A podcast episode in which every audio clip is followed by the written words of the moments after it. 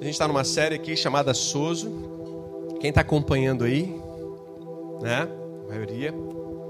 E hoje é o sétimo capítulo. Então a gente já falou aqui sobre a humildade agressiva que Jesus ensina aos discípulos no Sermão da Montanha. Se você quiser, tá no nosso podcast, tá no nosso YouTube lá. A galera que está acompanhando em casa também pode checar isso depois. A gente falou na, na, na segundo episódio, a gente falou sobre check-up do coração, a gente falou sobre transplante cardíaco. Esse dia foi legal também.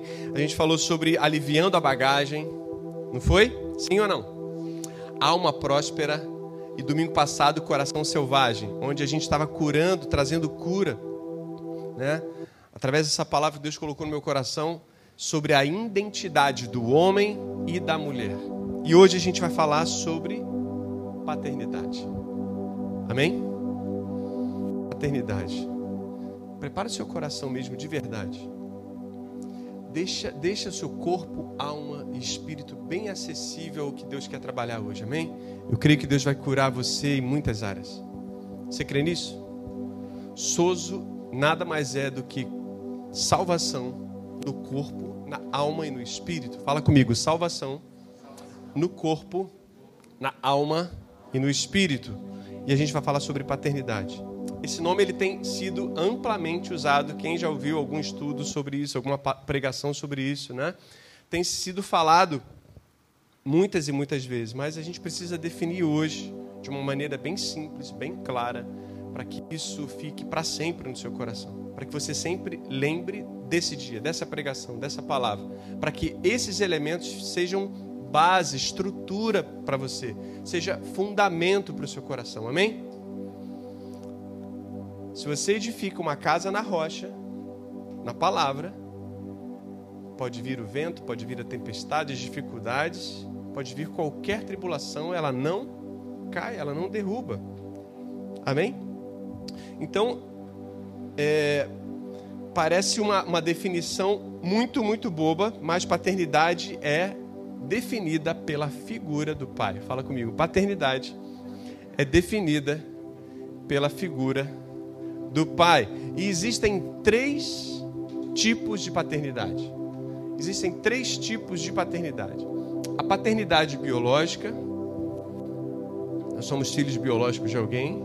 Ninguém nasce na parede, da parede, né? Sim ou não? Nós somos filhos biológicos de alguém. Então, uma paternidade biológica tenha você seu pai ou não, mas temos um pai biológico, né? Pai espiritual, a paternidade espiritual. Então nós temos um pai espiritual. Você tem pai espiritual aqui na Semeion? Tem. E é sobre isso que eu vou falar mais fundo hoje também aqui, tá? E ah, o Pai Celestial, que é o nosso Deus, amém? Então, a paternidade biológica, a paternidade espiritual e paternidade celestial. Amém? Então, a figura do pai, essa essa paternidade, né, seja biológica, espiritual, né, e também celestial, ela vai definir três áreas da nossa vida. Ela define três áreas da nossa vida. Primeiro, a identidade. Fala comigo, identidade. Que nela está os nossos valores, fala comigo, valores, nossa moral e nossa sexualidade também. Ela é definida pelo Pai. Ela é definida, na identidade, ela é definida pelo Pai.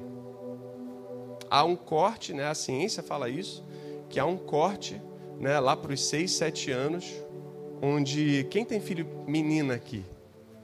Tá. Agora quem tem filho menino aqui? Você vai entender o que eu estou falando.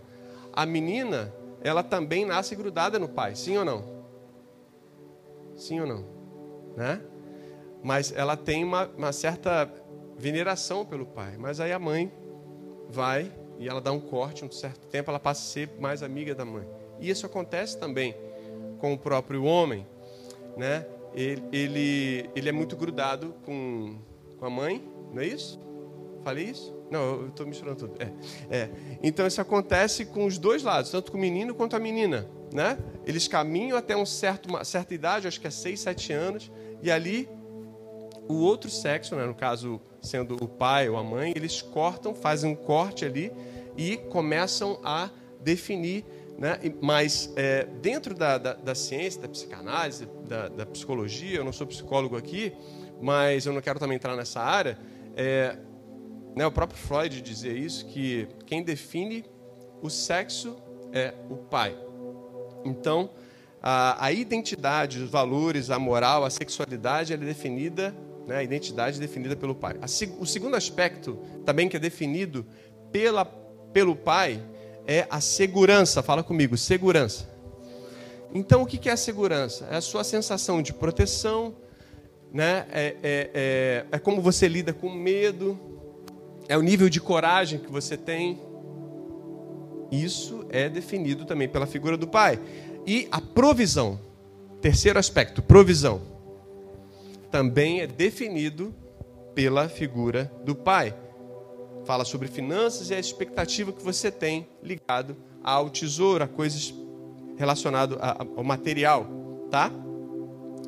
Então, são essas três áreas que vão definir um adulto, ou seja, então a maturidade, ela precisa de identidade, que mais? Segurança e provisão. A maturidade chega para gente quando a gente tem senso de é, identidade, segurança e provisão. Beleza, está todo mundo comigo. Então, isso é a coluna emocional da vida de uma pessoa. A paternidade, né? E esses três aspectos, essas três áreas, é nada mais é do que a coluna emocional da vida de uma pessoa. Então vamos lá. Lucas 17, 11 e 19. Vamos ler comigo.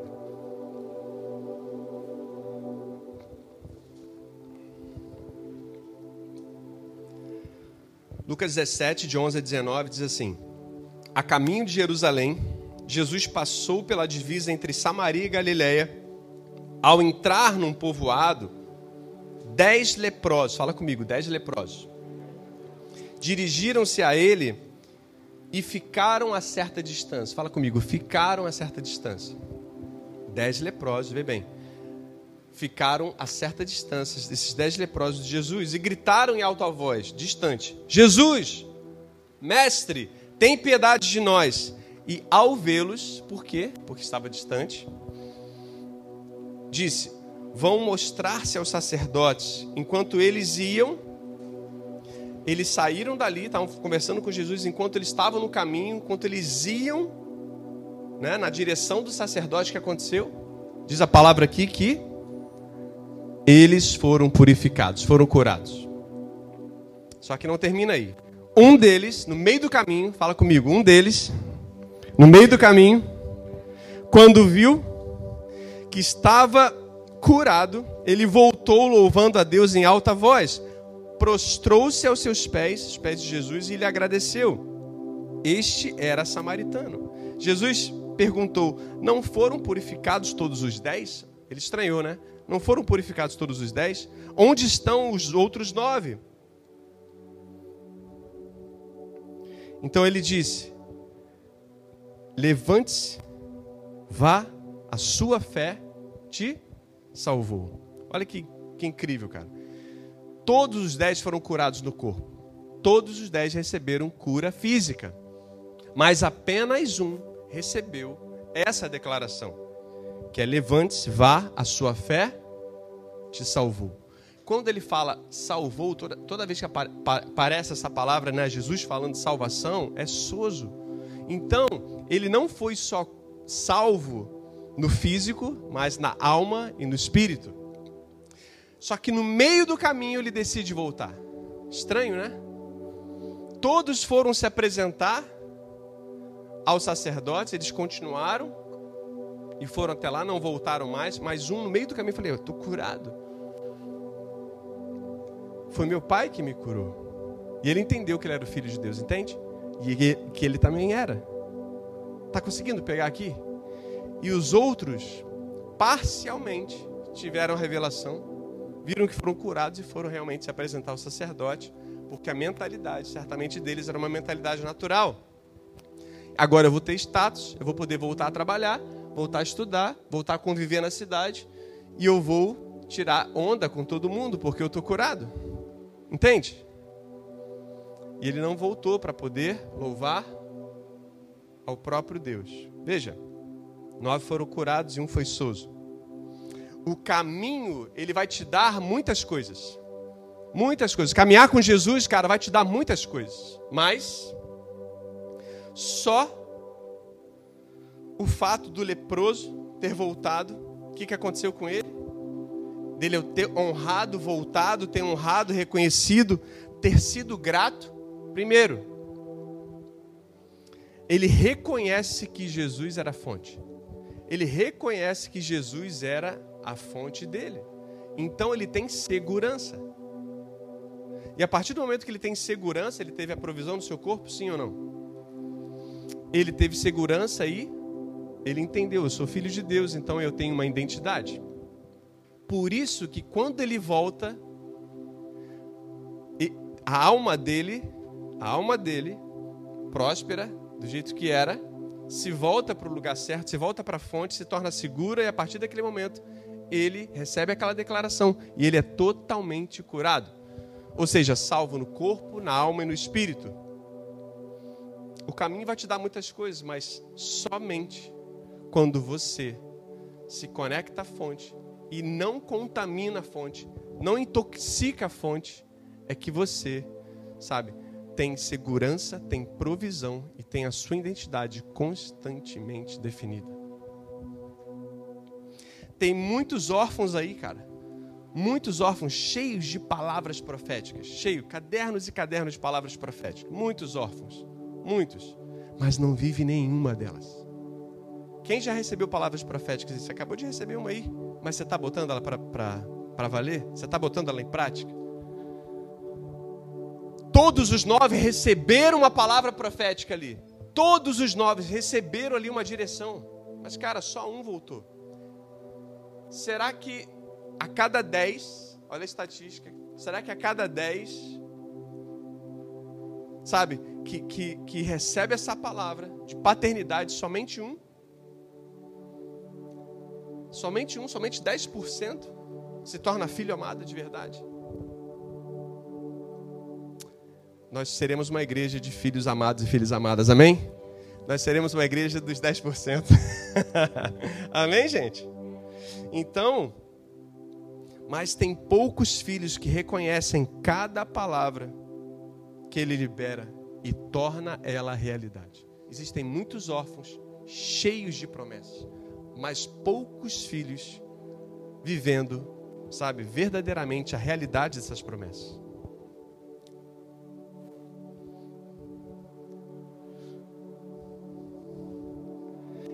Eu tô, sabe, estava estudando essa palavra aqui, cara, preparando isso e orando, né? Tendo um tempo de oração. O Espírito Santo falou assim: prepara, prepara um povo para ser, para serem pais espirituais. Sabe? Não adianta a gente só cantar aqui que a gente é filho amado, que a gente é filha amada, mas a gente precisa ser pai espiritual das pessoas. Eu já te perguntei, você tem pai espiritual? Você falou que tem. Agora você é pai espiritual de alguém? Quem que você está carregando nos braços? Quem que você liga todo dia? Quem que você desafia todo dia? Quem que você alinha todo dia? Quem que presta contas para você? Quem? Você é pai espiritual de alguém ou você quer sempre ser filhinho amado e filhinha amada para sempre? Quer sempre estar no primeiro estágio da vida? Veja, Jesus ele foi batizado, mas logo depois ele entrou no deserto ele recebeu aquela palavra de filho amado, mas logo em seguida ele foi provado na sua identidade. Enquanto você é filho amado, você nem provado na sua identidade é, cara. Então não vem com essa história para mim, ah, eu sou filho amado, eu sou filho amado. Amém, cara, amém, mas você está fazendo o que para isso? O que, que você está vivendo pós-declaração filho amado, filha amada? É lindo isso. Veja, a gente começa num processo aqui chamado Edoqueu, que é filho amado. Amém? Só que, cara, desligou aquele computador das 17 aulas lá, cara. Vem para o jogo. Faz sentido, gente? Faz alguma coisa. Vamos viver isso. Vamos viver de verdade isso. Chega de cantar, chega de pregar sobre isso. Vamos viver de verdade isso. Estou cansado, cara, de pregar as mesmas coisas sempre. Eu quero viver as mesmas essas coisas que eu prego. Faz sentido? Uma coisa quando era, sabe, pastor numa outra denominação aqui, não preciso falar dela, todos aqui sabem. É, fui pastor 13 anos nessa igreja. Mas eu só contava a história dos outros, cara. Eu contava lindas histórias de John Wesley, de Spurgeon, de George Whitefield, mas eu falei, Senhor, eu quero a minha. Eu quero a minha história. Eu quero ser pai de uma geração. Tudo bem, gente? Tá tudo legal aí? Eu estou bonzinho, não estou? É, eu quero ser pai de uma geração e eu desejo que você seja também. Vamos ter uma igreja de filhos amados? Vamos, mas vamos ter na mesma proporção pais espirituais.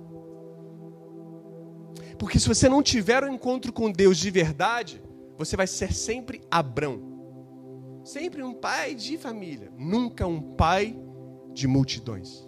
Sempre Sarai, sempre uma mamãe de família, mas nunca uma princesa de multidões. Nunca uma Sara. Você precisa de encontro de Deus com Deus de verdade, cara. Senão o nosso status não muda. Senão continuamos Jacó Filho, tem promessa. Ah, que lindo. Ele tem, ele tem a primogenitura, né? aquele usurpador, ele roubou lá do, do irmão, né? Ele tem a primogenitura, ele tem a bênção sobre ele, mas ele é Jacó, cara. Mas ele continua com o status ainda na sua identidade de, de, de um filho que usurpou a, a identidade do irmão. Ele só se transformou mesmo em Israel, cara, quando ele quase perdeu a perna numa luta com o anjo. Faz sentido? Você tem lutado com o que contra quem? Que você tem buscado em Deus, cara? Jesus fala que o reino é tirado da força. Eu não estava nem para pregar isso aqui, não, mas vamos lá. O reino é tirado da força. Você precisa estar lutando a boa luta. Se você não está vivendo nada, luta nenhuma, sabe, nenhuma luta, sabe, é, é, é só contra carne e, e, e, e sangue, cara, você está mal. Agora, a sua luta é contra principados e potestades. Se você estiver lutando isso, você está sendo promovido. Deus está te chamando para um novo nível, Ele quer te dar uma identidade mais definida ainda, uma revelação ainda mais profunda. Se tiver tudo flow, cara, tudo bem para você, tudo legalzinho, tudo morninho, tudo quentinho, cara, cuidado com isso. Cuidado com esse lugar. Por isso, quando a gente não tem a figura paterna bem definida na nossa vida, na nossa casa, ou mesmo ela nunca existiu, você talvez nunca tenha conhecido, isso vai afetar a sua identidade sua segurança e a sua provisão. E é isso que o Espírito Santo quer curar hoje, igreja. Amém? Você crê nisso? É hoje. A gente tem que zerar isso. Zerar. Eu pedi para o Espírito Santo, Senhor, zera isso na minha igreja hoje. Zera isso nas minhas ovelhas. Zera isso. Para que eles saiam desse lugar de filhos amados. Tá bom, cara. Você chegou agora. Bem-vindo à paternidade. Você vai ser pai. ah, quais são, então, cara, a, a, as dúvidas mais frequentes que uma pessoa, quando é afetada na identidade, na segurança e na provisão, ela tem? Na identidade, ela sempre pergunta assim: será que eu sei quem eu sou? Será que eu sei o meu propósito? Né? Será que eu me importo muito com o que acham de mim? Será que eu, sabe, eu, eu me importo pouco com o que acham de mim? Veja, aquele cara, o leproso, o que voltou, ele tinha que se apresentar onde? Aos sacerdotes, né? Você acha que aqueles nove não ficaram falando dele? Mas a lei dizia que tem que se apresentar aos sacerdotes. Tô nem aí, cara. Eu sirvo a Deus e ponto. Eu faço que o, o verdadeiro filho de Deus ele é guiado pelo Espírito Santo. Entende? Se tiver que quebrar protocolo, quebre. Se tiver que dançar como Davi, dance. Se tiver que pular, cara, como Miriam, pule. Se tiver que gritar, grite. Se tiver que viver, cara, sabe, na intensidade. Veja, você vai ser reconhecido no mundo espiritual, sabe como? Como você vai ter autoridade no mundo espiritual? A maneira que você é agressivo com ele. Se você ficar fugindo dele, cara, nada vai mudar. Agora, a maneira que você fere ele, que você fere, sabe, e traz o céu para a terra, cara, você vai viver coisas sobrenaturais, tenha certeza disso. E você está pronto? Só que para isso você precisa realmente é, romper paradigmas e viver a sua identidade. Se ele falou algo de você, você tem que pegar e viver. Mas espera aí, pastor, mas tem muita profetada também. Tem, tem, claro que tem. Então vamos lá, vamos organizar isso. Como é que eu faço? Como é que o pastor Jonas faz? Existem três estantes. Você bota na estante do agora, fala, caraca, isso aqui se encaixa muito, tem tudo a ver com o que eu estou vivendo. É para agora, faz sentido? Tem coisas, fala assim, cara, encaixa, mas eu acho que ele deu, deu uma, uma rateada no meio lá da, da entrega lá que né, não foi tão feliz assim, mas faz certo sentido. Em parte é, é o que eu vivo, mas isso aqui, cara, não tem nada a ver. Cara, bota pro. Pode ser, quem sabe, na outra estante. E tem um negócio que passa longe, um negócio assim que você nunca pensou, que você nunca nunca entregaram também para você, ou o Espírito Santo nunca falou para você no secreto, nada a ver com nada, negócio assim, Burkina Faso. Você fala assim, meu Deus, Burkina Faso, meu, provou para onde? Entendeu? Você bota lá e fala assim, quem sabe um dia mesmo, entendeu? Muito longe. Então você tem três estantes sabe? E trabalha com isso. Agora, essa estante aqui, que faz sentido, cara, é para agora. É para agora. E o que, que você está fazendo com ela? Colecionar caderninho, cara, profético é lindo. Mas botar ele em prática é muito mais lindo. Faz sentido? O que, que Jesus falou sobre a Semeion? Que nós íamos discipular uma cidade. Eu sinto isso aqui como fosse a caverna de Adulão só vem valente, né?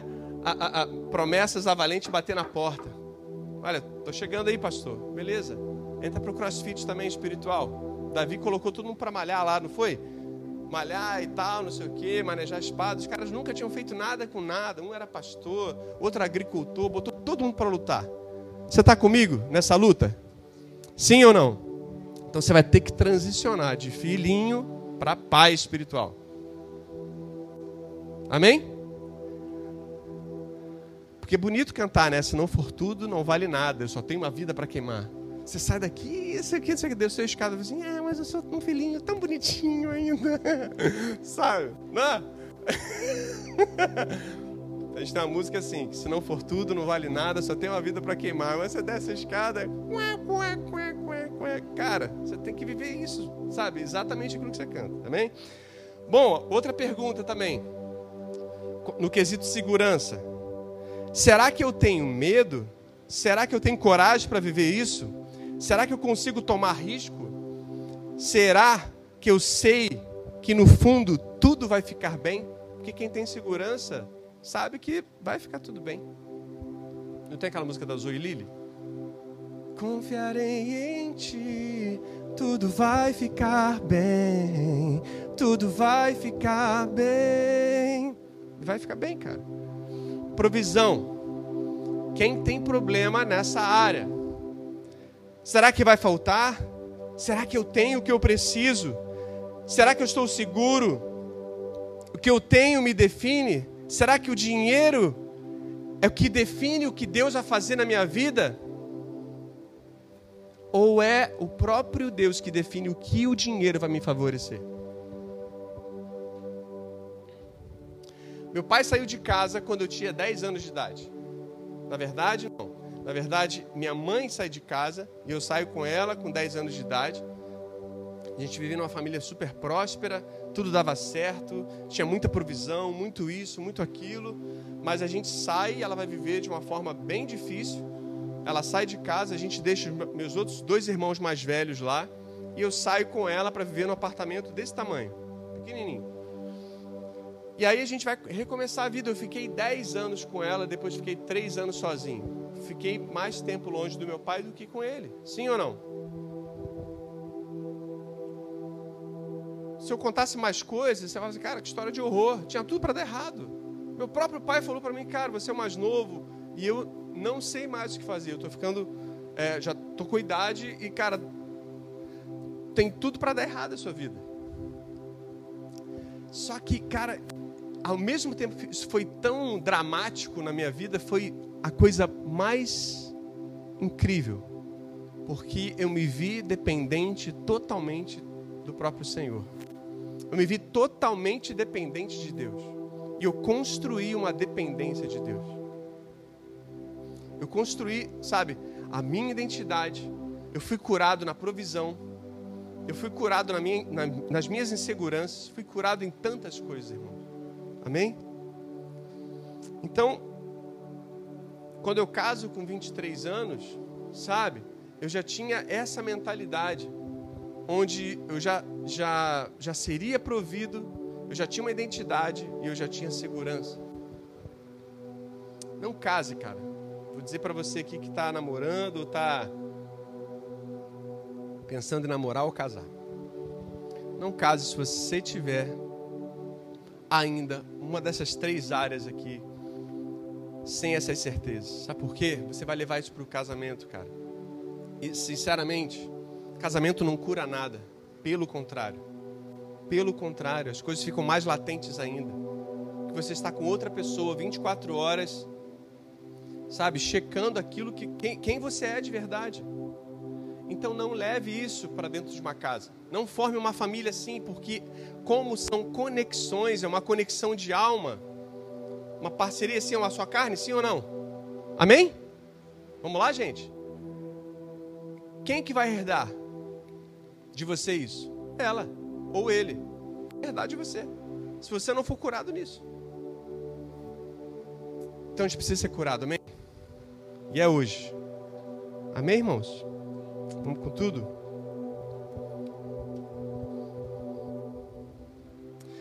Quando a gente toma risco, preste atenção, cara como Pedro. Pedro andou sobre as águas, sim ou não? Quando a gente toma risco, a gente está apoiado, sabe aonde? Na nossa identidade. A gente está apoiado na nossa identidade. E com isso a gente tem segurança e a gente tem provisão. Ele botava o pé, ele tinha um chão. Ele botava o pé, ele tinha água endurecida ali. Ele botava o pé, ele tinha água endurecida. A partir do momento que ele começou a ter medo, perdeu a segurança, começou a perder sua identidade, começou a perder a provisão. Pedro não afundou? Sim ou não? Então a gente precisa transicionar hoje. Mas talvez você pergunte: eu não sofro de, de orfandade, ou seja, da, da paternidade de Deus, então eu quero aqui com você te dar alguns sintomas da falta de paternidade, ou seja, da, orfa, da orfandade, tudo bem? Mas primeiro eu quero que você entenda que a paternidade é uma revelação. E o que é a revelação? É aquilo que foi dado por Deus. É aquilo que foi dito pelo próprio Espírito Santo. Mateus 16, 15, 17 vai dizer: E vocês? perguntou ele, o próprio Cristo. Quem vocês dizem que eu sou? Simão Pedro respondeu: Tu és o Cristo, filho do Deus vivo. Respondeu Jesus: Feliz é você, Simão, filho de Jonas, porque isso não foi revelado a você por carne ou sangue, mas por meu Pai que está no céu. Então, a paternidade é uma revelação. Tudo bem? Foi o próprio Pai que revelou que Jesus era o Filho. Então, se ele volta, se aquele. Tá frio aí, gente? Tá? Alguém pode diminuir um pouquinho aqui o ar-condicionado? Hein? Pode? Ou aumentar, né? A temperatura? Então, se ele volta, Vem comigo. Se ele volta no meio do caminho, ele tinha entendido que ele era o filho de Deus. Então, se ele entendeu que ele é o filho de Deus, isso foi revelado pelo Pai. Automaticamente ele ouviu o Pai. Aquele leproso, sim ou não? E ele se torna então filho. Se você é guiado pela voz do Pai, você é filho, cara. A palavra diz que a ovelha só é ovelha quando ela ouve a voz do pastor. Hum? Quem você é? Você é ovelha, você é filho, você tem ouvido a voz do seu pai, do seu líder. Isso é muito legal. Primeiro sintoma, então, de orfandade ou de falta de paternidade. Quando você tem problema, algum problema na vida e sabe para onde correr. Veja, quando você é uma menininha, uma menininha, e você escuta um barulho lá no quintal, barulho estranho. O que, que você faz? Você corre para onde? Você grita pai ou mãe? você vai correndo atrás dele. Você quer colo dele, sim ou não? Então, quando você tem problema e não sabe para onde correr, é um problema de falta de paternidade. Ou seja, um problema físico, tem gente que tem problema físico, né? Sente qualquer febre, qualquer gripe, qualquer coisa e já sai se lamentando para todo mundo. Bota nos todos os grupos do WhatsApp, tô com febre, tô doente, tô com rinite, tô com sinusite, tô não sei o quê. Né? Não compartilha Jesus, mas a rinite dela ela compartilha. Faz sentido? né? Mas sabe? E, e, e vai inflamando todo mundo com isso. Veja, físico, emocional. Um problema emocional você tem que correr para quem? Para o seu pai. Para o seu pai perfeito. Vou te falar uma coisa aqui, cara. O pai biológico, por mais perfeito, lindo, maravilhoso, cheiroso que ele seja, ele nunca vai ser igual a Deus, tudo bem? Ele nunca vai ser perfeito. O pai espiritual também não. Por mais espiritual, hum, chaba que ele seja, não vai ser perfeito. Desculpa, ele vai errar ele vai se equivocar. Então, o Pai perfeito é o Pai celestial. Então, você tem que correr para Ele. No seu problema físico, emocional, financeiro. Tem gente que tem uma crise financeira e, cara, Google, coloca lá, empréstimo. Daqui a pouco tá, tá no Instagram, tá no Facebook, inteligência artificial, né? Daqui a pouco tá entrando por baixo da tua porta, daqui a pouco você está sonhando com um negócio de, de empréstimo, daqui a pouco, sabe? O Google acessa tudo, até seus sonhos. É, ninguém entendeu a piada. Legal. É, então, você tem que tomar cuidado com isso. Você tem que correr para quem, cara? Para o próprio pai. Tudo bem?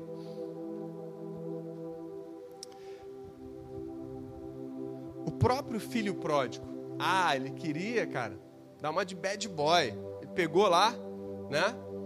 A grana dele, pegou o porte dele, pegou a, as minas, é não é? Os cordãozão de ouro, botou as tatuagens, malhou seis meses para poder sair de casa bonito e foi. Você gosta dos meus exemplos, né, João? São ótimos. Mas ele chegou lá, cara, ele viveu tudo, ele comeu a comida dos porcos, cara a, a ração que era dada para os porcos, ele comeu. Ele falou: Cara, não, eu tenho um pai que até o seu empregado, até o seu escravo, ele alimenta muito melhor do que, do que um empregado, um escravo como eu, aqui nessa fazenda. E ele volta para casa. Sabe? É um exemplo que ele sabe para onde correr. Eu não sei em que fase da vida que você está, se você está começando a descer as escadas da casa do seu pai, ou você está dentro da casa do seu pai como o irmão do filho pródigo, só reclamando. Sabe? Você não sabe para onde correr, ou você já está lá, já está lá espiritualmente falando, comendo a comida dos porcos, mas enfim, você está aqui. Quero te dizer uma coisa, cara.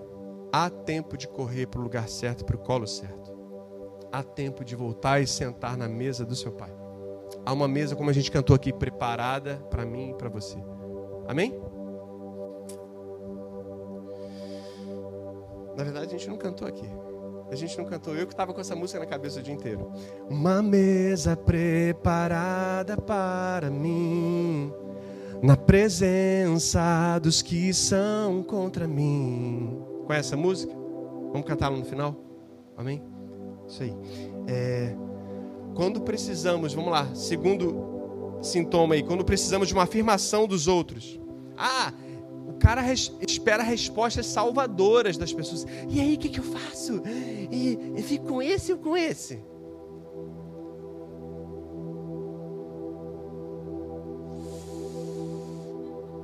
Cara, tá faltando discipulado, tá faltando brave, tá faltando link, né? Tá faltando vergonha na cara, faltando um monte de coisa.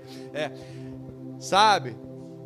Cara, o que, que eu faço? Que, que trabalho eu escolho? Cara, vai para o teu secreto, irmão. Ele já tem um presente lá, diz a palavra que ele tem a recompensa nas mãos. Você sabia disso? Você está entulhando, tá, tem uma árvore de Natal cheia de presente lá no teu secreto e você não busca, cara. E você não pega porque você não visita esse lugar, mas você quer visitar o Google, você quer visitar o coração da esposa, você quer visitar o coração do seu marido, você quer visitar o coração de todo mundo, você quer. Ah, se o pastor A não falou o que você queria, você vai para o B. Mas não, mas não tal tá conforme eu queria. Vai para o ser. Um deles vai dizer o que você quer. É por aí, gente. Cara, essa, essa, busca incessante de feedbacks, isso é um vazio na alma. O maior feedback, cara, é, é a Bíblia aí que está na tua mão, está no teu aplicativo aí. É o maior feedback de todos, é a palavra de Deus para sua vida. Abre ela, tenha comunhão com ela, ame a palavra de Deus. O próprio Davi, sabe, cantou isso, a tua palavra escondi no fundo do meu coração para eu não pecar contra ti. Se você tem a palavra, se você vive ela, você não peca. Faz sentido, gente?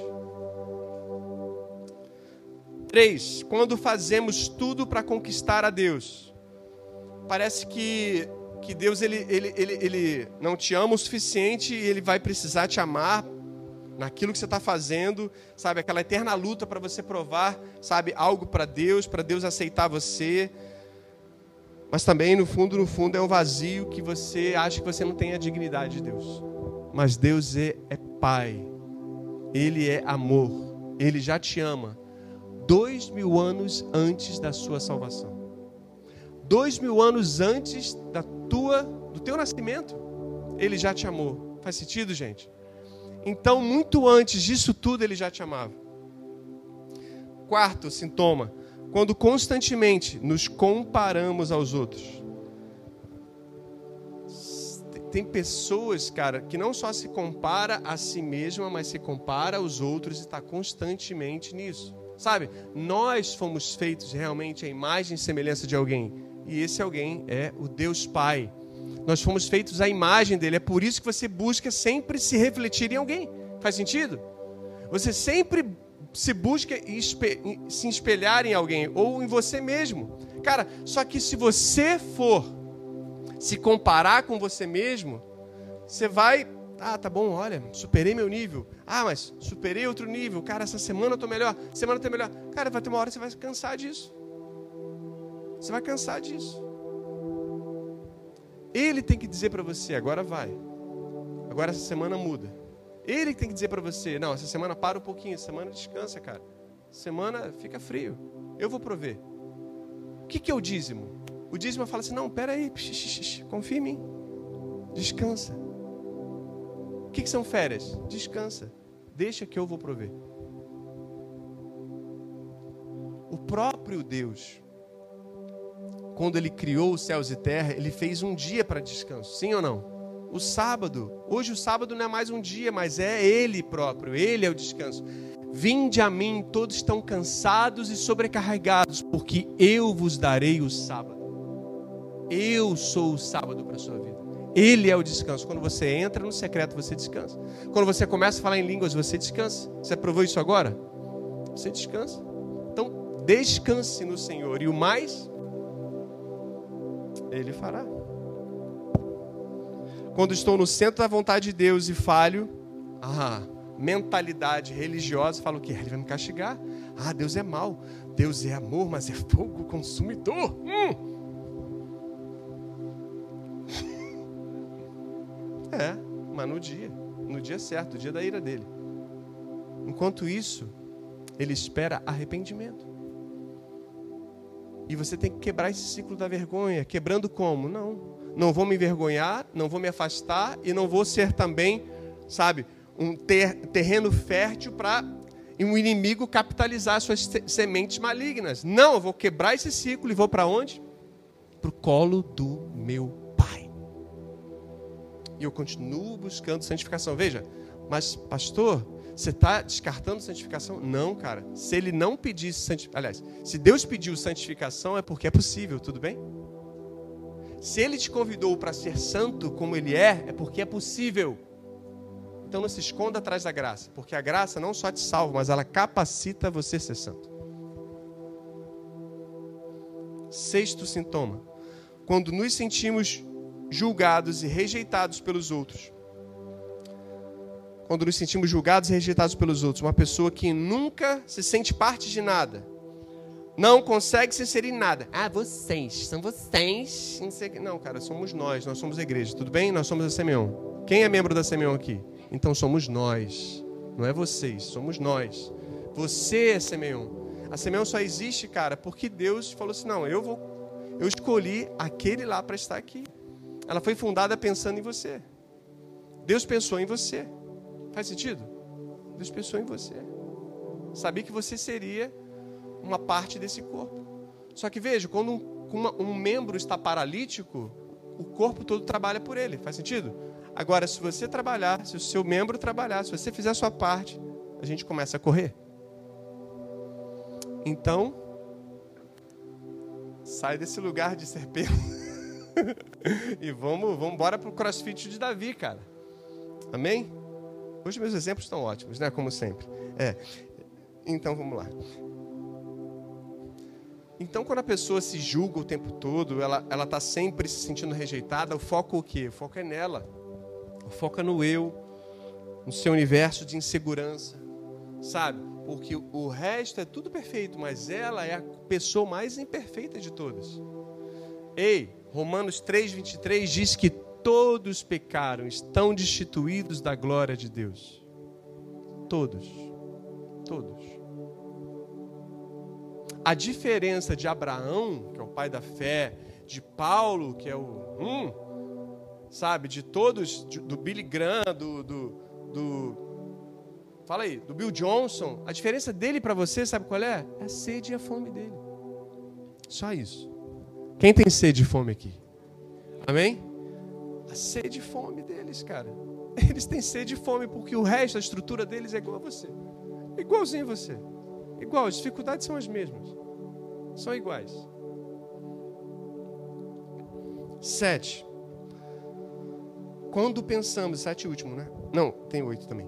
Quando pensamos que o dinheiro ou os bens materiais nos salvariam, tem pessoas que são assim. Ah, se eu tivesse aquela casa. Ah, se eu tivesse é, se eu tivesse aquele carro. Ah, se eu tivesse um carro, hum, seria tudo diferente. Ah, eu ia para a igreja. Se eu tivesse o carro, eu ia para a igreja. Se eu tivesse aquela casa, aí minha vida está em ordem. Se eu morasse nesse lugar, aí sim eu seria feliz. Ah, se eu tivesse aquele emprego lá, não é isso que eu tenho, mas aquele emprego lá, aí eu seria feliz. Meus problemas iam acabar. Tem certeza? Ah, mas se eu tivesse guardado aquele dinheiro, meu Deus, que eu investi naquela coisa lá, tal. Ah, hoje, hoje faria toda a diferença. Ah, mas se eu tivesse um marido, um marido seria ótimo nesse momento de pandemia. Olha aí, Jesus está falando, Jesus.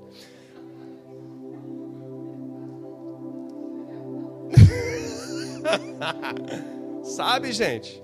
Se eu tivesse isso, se eu tivesse aquilo, se eu tivesse. Cara, eu seria feliz. E não ia ser, porque você precisa ser feliz nele primeiro.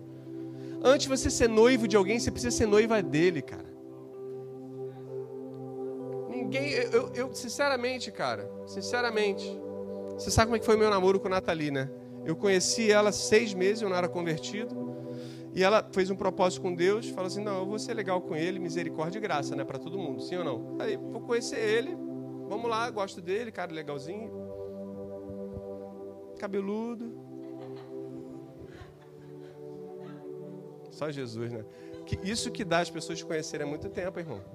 Isso que dá. E aí, seis meses do nada, ela virou assim para mim assim, ó, acabou. Que isso? Eu falei, eu estava orando, fiz um propósito com Deus. Eu falei, o que, que é propósito? Fiz jejum, oração, essas coisas, li a Bíblia, fui para o secreto. E ele falou, acabou. Eu dei seis meses, o, o, prazo se cumpriu e eu não vou mais um dia se ele não disser. Eu falei, pô, mas não faz isso comigo não. Tenha, tenha misericórdia, mas eu, eu, eu tive misericórdia, seis meses conhecendo, cara. Eu falei, caraca, irmão, e agora? Ferrou, né? Então, ela ficou seis meses me conhecendo. Aliás, desculpa seis meses me conhecendo, depois seis meses namorando, aí que ela falou acabou no meio do namoro, com seis meses. Isso, lá se foram um ano, irmão, que ela botou da minha vida no lixo quase, quase. Sabe quando você joga a bolinha, você pega assim a bolinha ali, indo pro lixo? Eu falei, calma, que isso, irmão, tem regulamento isso aí. Então, eu fui, falei, cara, falei para ela assim, primeiro ela falou para mim, olha, eu não vou à frente porque ele falou isso e primeiro lugar o meu pai. E se realmente você for homem para a minha vida, Ele vai fazer uma obra em você. No dia seguinte eu já estava como? Eu quero é Deus. Oh, é, é, eu quero é Deus. No café, no almoço, no jantar. Eu quero é Deus, irmão. Falei, é? Traz a minha, minha, minha, minha mulher em sete dias, Jesus. É? É sério? Eu falei, cara, eu falei, não, vou perder não, irmão. Perder assim, de graça, no barato, é nem para outro, é para nada. Não é não? Eu falei, não, vou cair para dentro. Sabe o que eu falei para ela? Aí, não, não, detalhe. Aí eu fui amarradão, fui, fui para uma casa de uma, uma, amiga nossa que fazia ponte, né? Sempre tem a ponte, né? Sempre tem. Ela fazia a ponte, era amiga dela e minha amiga. Então ela botou na fita, ela que fez tudo, né? Então, é. Aí eu fui para casa e falei, pô, me ajuda, cara. Pô, que agora eu quero ser crente. Eu falei, como assim? Eu quero ser crente, eu quero ser muito crente, não é pouco crente, não. Eu quero Bíblia, eu quero CD, eu quero igreja, eu quero tudo, me ajuda. Ela falou, tá bom, eu sei de umas paradas aí. Lá fomos para Praça do Rink. Quem sabe o que é Praça do Rink aqui, em Niterói? Cheguei lá na Praça do Rink, tinha uma loja, falei, é legal, vende Bíblia, não sei o quê, velhinha lá dentro. Falei, que coisa estranha. Aí entrei e saí comprando tudo. Bíblia, Bíblia, uma pataca de Bíblia.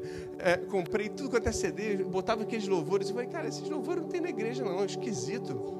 Falei, mas tá bom, vou, vai me alimentar de uma forma. Saí comprando tudo. Quando eu estou saindo da loja, o que que acontece? Ela falou, ih, eu falei, e o quê? Já botei o negócio no cartão em cinco vezes, já não tem dinheiro para pagar, e, e, o quê? Ela falou o seguinte: eu esqueci essa, essa loja católica.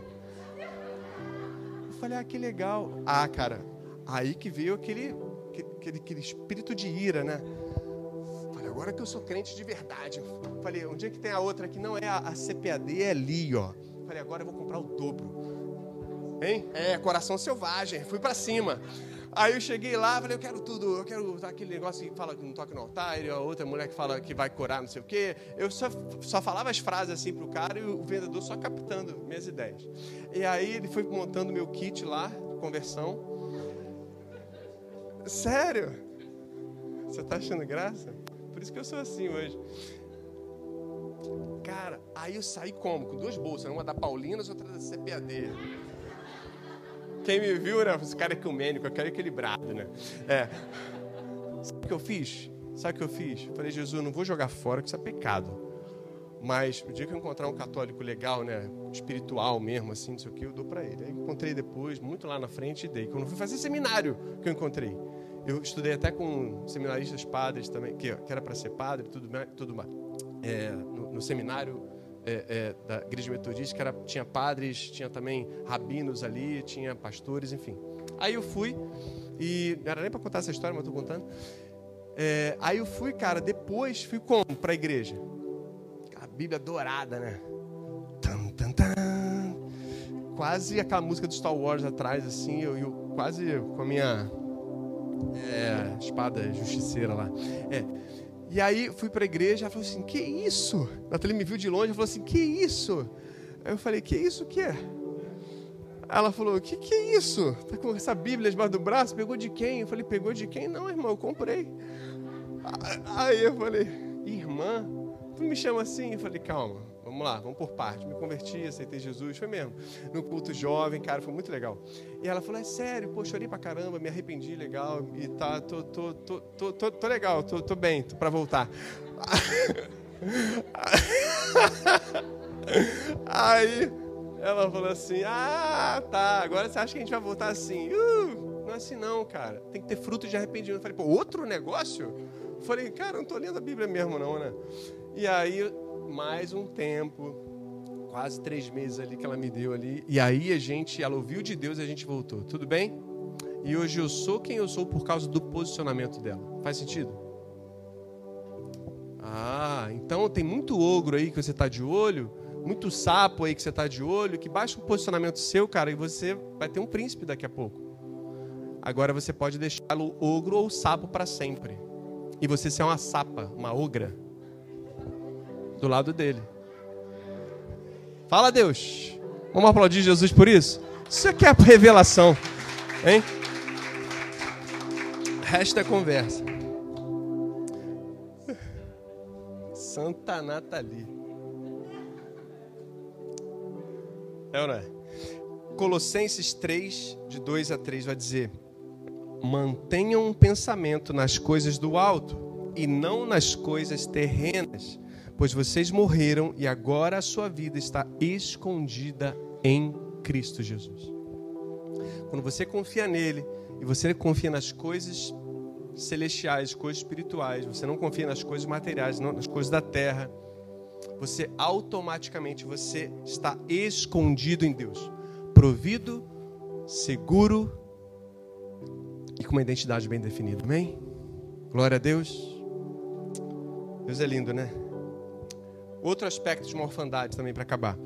Quando temos um coração ofendido, um coração que está sempre magoado com qualquer coisa, né? Qualquer qualquer chamado à atenção, qualquer crítica, aquilo fere.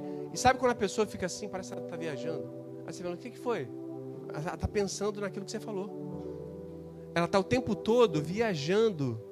Sabe? Já se pegou assim? Eu já me peguei assim algumas vezes, irmão. Vamos ser vulnerável. A pessoa fala uma coisa, você fica pensando o dia inteiro naquilo. Você está na fila do, do banco, você está assim, pensando. Você está fazendo comida, você está pensando. Você está vendo televisão, você está pensando. Você está lendo a Bíblia, você está pensando naquilo.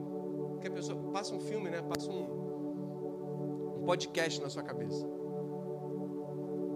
Coração ofendido. Olha o que Provérbios 18, 19 diz. Um irmão ofendido é mais inacessível que uma cidade fortificada.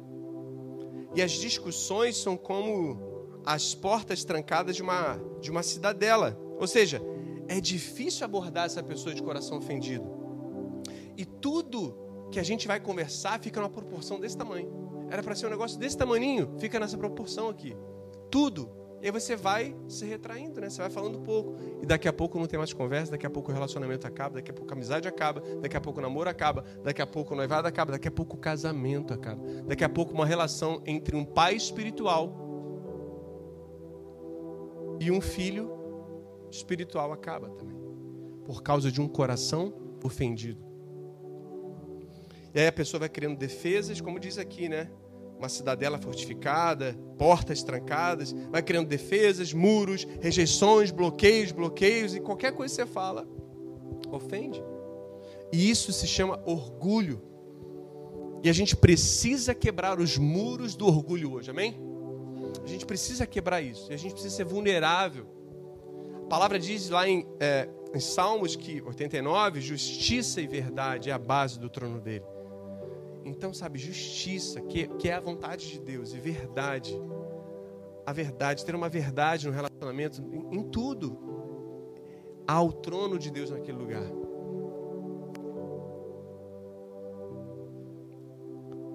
Quando eu sei que eu sou um filho, Romanos 8, aqui eu cabo, tá? Romanos 8, 14 e 15.